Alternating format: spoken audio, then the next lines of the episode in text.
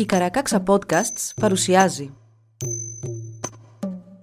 Μύτος Λαϊκά παραμύθια του κόσμου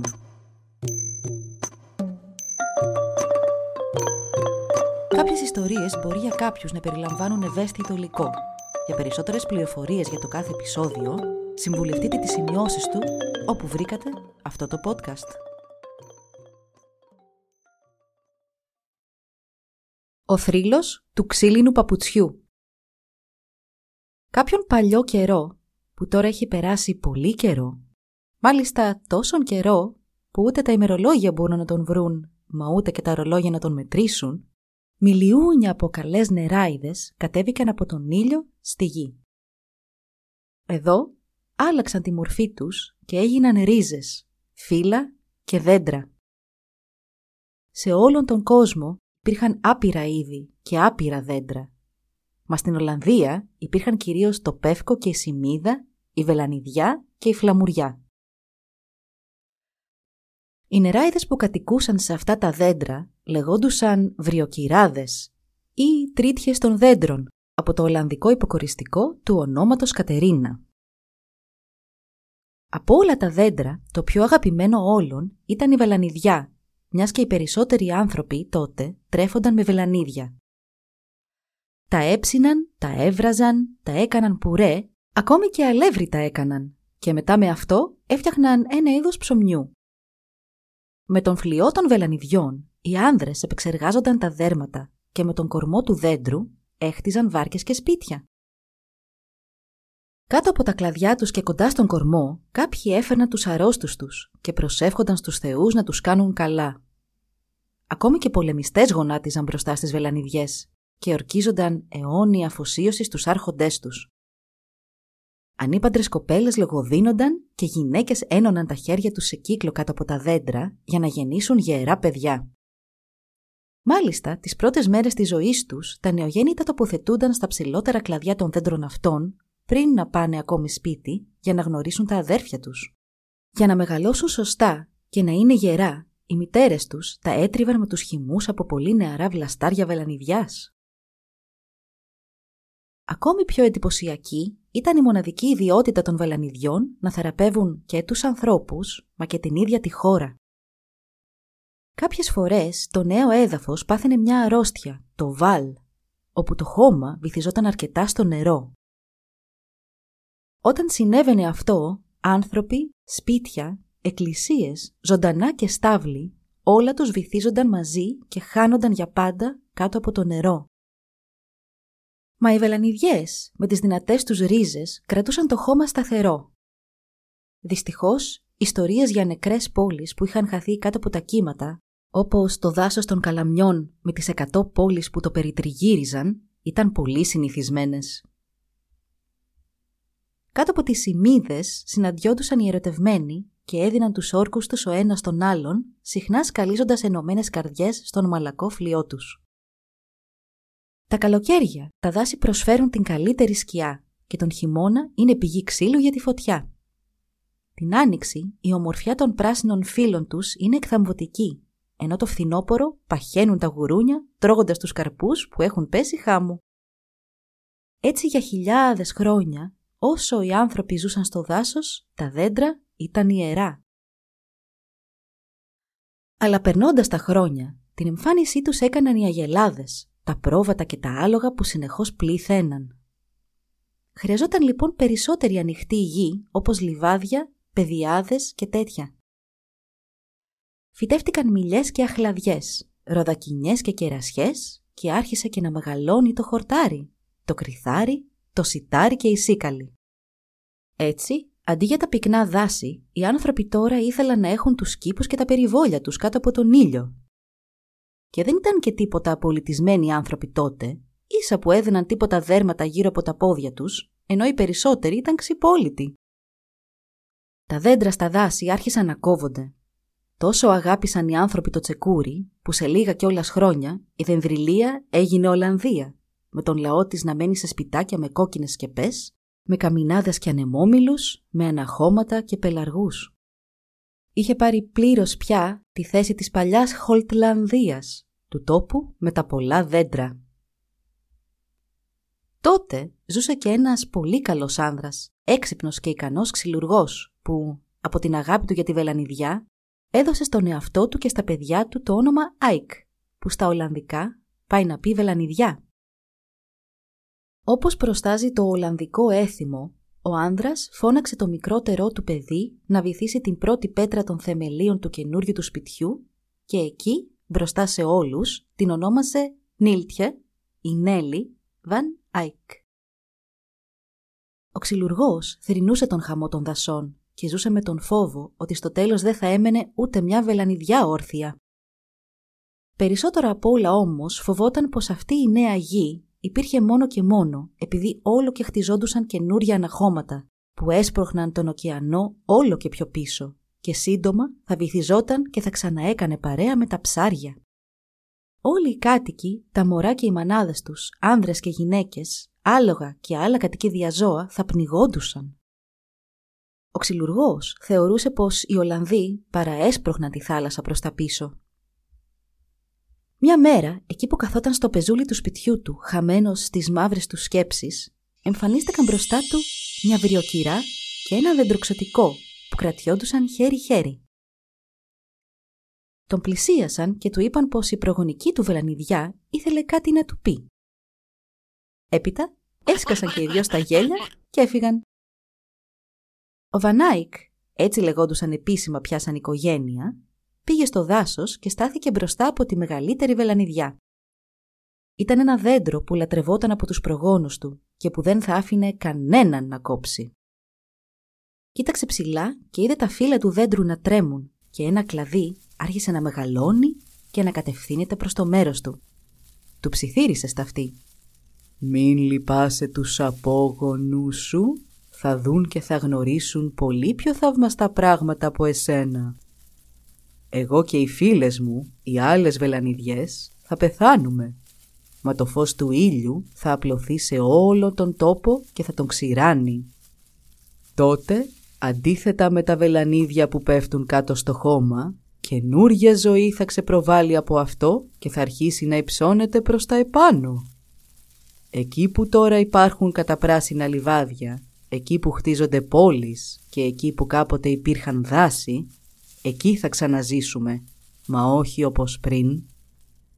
Όποτε μας χρειάζεστε, εσύ και τα παιδιά σου και τα παιδιά των παιδιών σου, εμείς θα σας χαρίζουμε ζεστασιά, άνεση, φωτιά, φως και πλούτο. Μην φοβάσαι ότι η μοίρα αυτής της γης είναι να ερημώσει.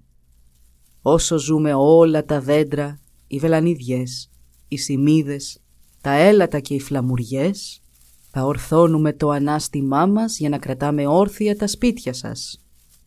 Θα κρατήσουμε ψηλά τα σπίτια σας, μακριά από τον βούρκο, και εσείς θα περπατάτε και θα τρέχετε πάνω από τις κορυφές μας. Πίστεψέ με και πήγαινε να χαρείς τη ζωή σου. Εμείς θα φέρουμε τα πάνω κάτω για εσάς. «Δεν μπορώ να καταλάβω πώς μπορούν να πραγματοποιηθούν όλα αυτά», είπε ο Βανάικ. Μη φοβάσαι και η υπόσχεσή μου είναι ισχυρή. Τα φύλλα πάλι άρχισαν να τρέμουν. Μόλις ησύχασαν, φάνηκαν πάλι η βριοκυρά και το δεντροξωτικό τρίτιε να καταφτάνουν χοροπηδώντας χέρι-χέρι. «Θα σε βοηθήσουμε και θα πούμε και στα αδέρφια μας τα ξωτικά να κάνουν το ίδιο», Πάρε τώρα δύο κομμάτια από τον κορμό της βελανιδιάς και κόψε το καθένα με μήκος ένα πόδι. Στέγνωσέ τα πολύ καλά και πριν πας να κοιμηθείς, βάλε τα επάνω στο τραπέζι της κουζίνας σου. Κοίταξαν η μια το άλλο, χασκογέλασαν σαν μικρά παιδάκια και εξαφανίστηκαν. Με τη σκέψη σε όσα είχαν μόλις συμβεί, ο Βαν Άικ γύρισε πίσω στην καλύβα του και μέτρησε και έκοψε τα ξύλα. Το βράδυ, μόλις η γυναίκα του μάζεψε το τραπέζι από το δείπνο τους, έστησε τα δύο κομμάτια που είχαν μήκος ένα πόδι το καθένα. Εκείνο το βράδυ είδε στον ύπνο του δυο ξωτικά να μπαίνουν στο σπίτι του από το παράθυρο της κουζίνας. Ένα νανάκι, άσχημο και ζωφερό, που κουβαλούσε μια εργαλειοθήκη και ένα ανοιχτό χρωμοξωτικό που φαινόταν να είναι ο αρχηγός. Το νανάκι έπιασε αμέσως δουλειά και έβγαλε από την εργαλειοθήκη του πριόνι, τσεκούρι, τρυπάνι, σμίλι και ροκάνι. Στην αρχή τα δύο ξωτικά άρχισαν να μαλώνουν για το ποιος θα ήταν ο αρχηγός. Στη συνέχεια ησύχασαν και ξεκίνησαν δουλειά. Το νανάκι πήρε τα κομμάτια ξύλο και τα καλούπωσε εξωτερικά. Έπειτα σχημάτισε μια κοιλότητα από την οποία και διακρίνονταν τώρα τα δύο παπούτσια και το ξωτικό τα πήρε και τα γυάλισε. Το νανάκι έβαλε τα μικρά του ποδαράκια μέσα στα παπούτσια και αποπειράθηκε να χορέψει. Μα γλίστρισε, έπεσε και στράβωσε τη μύτη του.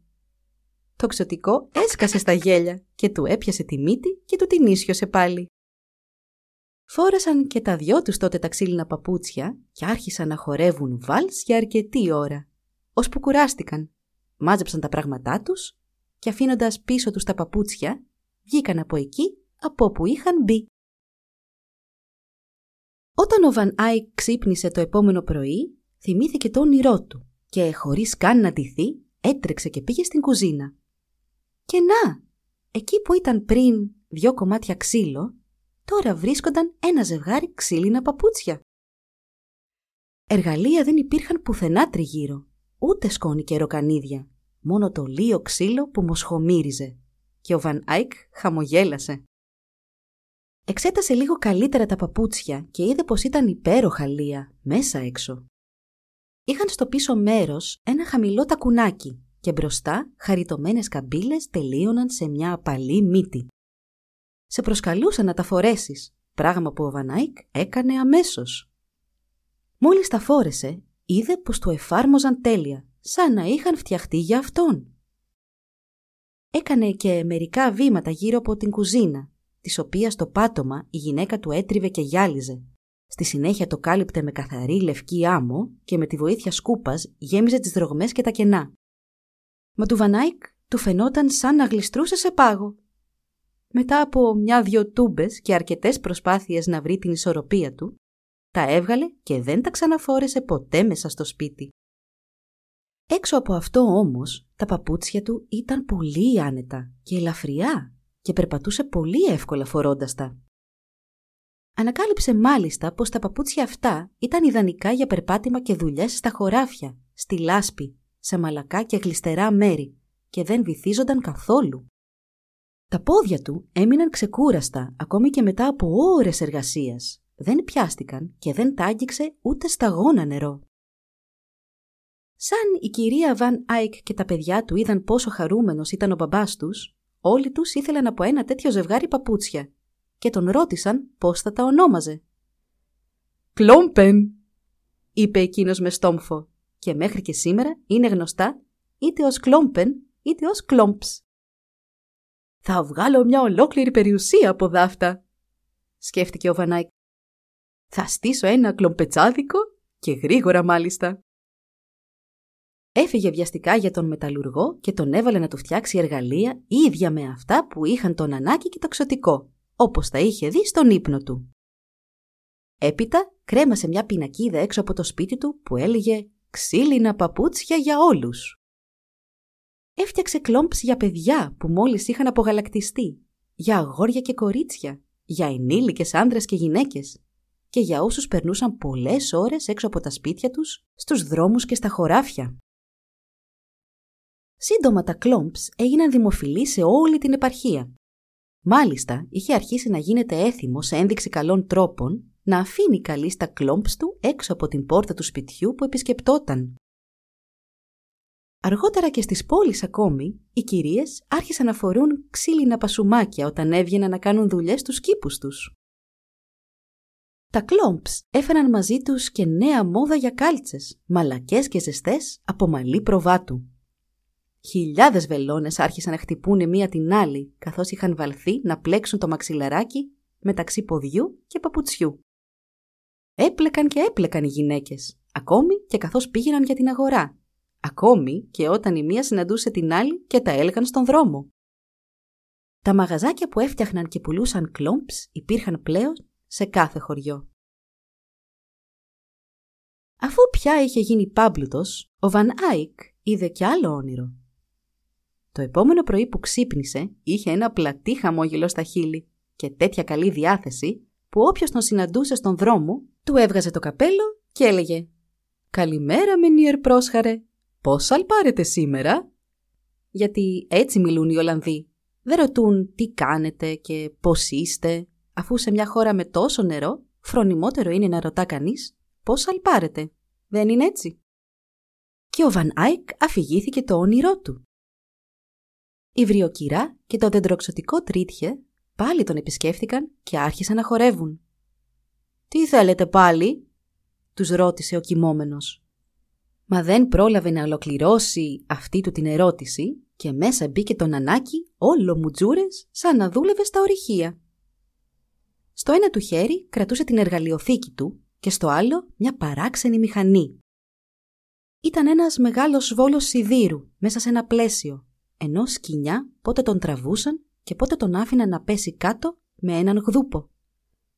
«Τι είναι αυτό» ρώτησε ο Βανάικ. «Είναι έμβολο» του είπε το νανάκι και του έδειξε πώς λειτουργεί. Όταν αύριο στο δρόμο σε ρωτήσει κάποιος πώς σαλπάρετε, εσύ να γελάσεις μαζί τους, είπε στο βανάικ βριοκυρά, γελώντας δυνατά. Τώρα θα μπορέσεις να δείξεις στου ανθρώπους πώς να χτίσουν γερές πόλεις με πελώριους ναούς και ψηλούς πύργους, όπως έχουν και σε τόσες άλλες χώρες. Πάρε τα δέντρα και βγάλε τους τα κλαδιά. Ακόνισε τις κορυφές τους, αναποδογύρισέ τα και με τη βοήθεια του εμβόλου θα μπορέσεις να τα σφινώσεις βαθιά μέσα στο έδαφος. Αυτό δεν σου υποσχέθηκε η βελανιδιά. Δεν σου είπε πως θα φέρει τα πάνω κάτω για τους ανθρώπους. Δεν σου είπε πως θα περπατήσετε επάνω από τις κορυφές τους; Ο Βανάικ άρχισε να κάνει τη μια ερώτηση μετά την άλλη. Όμως τα ξωτικά είχαν μείνει σε αυτόν τον κόσμο τόσο πολύ που η βριοκυρά άρχισε να κοιτά με μεγάλο άγχος έξω από το παράθυρο της κουζίνας. Βλέποντας τις πρώτες ακτίνες του ήλιου να εμφανίζονται, πήρε από το χέρι το τρίτχε και τον ανάκι και εξαφανίστηκαν πριν προλάβουν να γίνουν πέτρα. Έτσι, την επόμενη μέρα, με το χαμόγελο στα χείλη, ο Βανάικ σκέφτηκε. «Θα κάνω κι άλλη μια τεράστια περουσία με αυτό». Και όλοι στο διάβα του τον χαιρετούσαν ως τον Μενίρ Χαροπό. Αμέσως, ο Βανάικ έστησε ένα εργοστάσιο που κατασκεύαζε έμβολα έστειλε άνδρες στα δάση να διαλέξουν τα πιο ίσια και ψηλά δέντρα, να τους βγάλουν τα κλαδιά και να τους ακονίσουν τις κορυφές.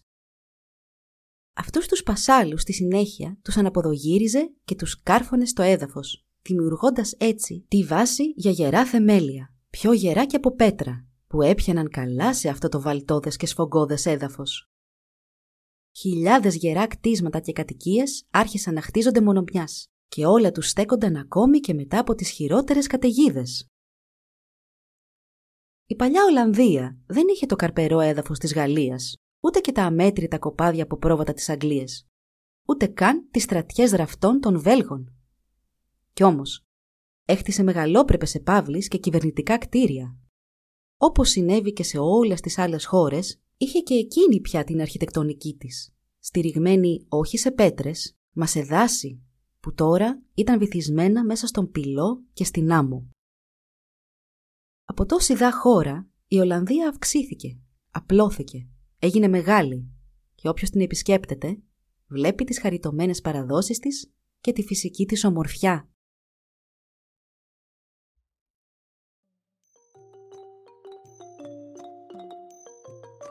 Εδώ λοιπόν η ιστορία μας έλαβε τέλος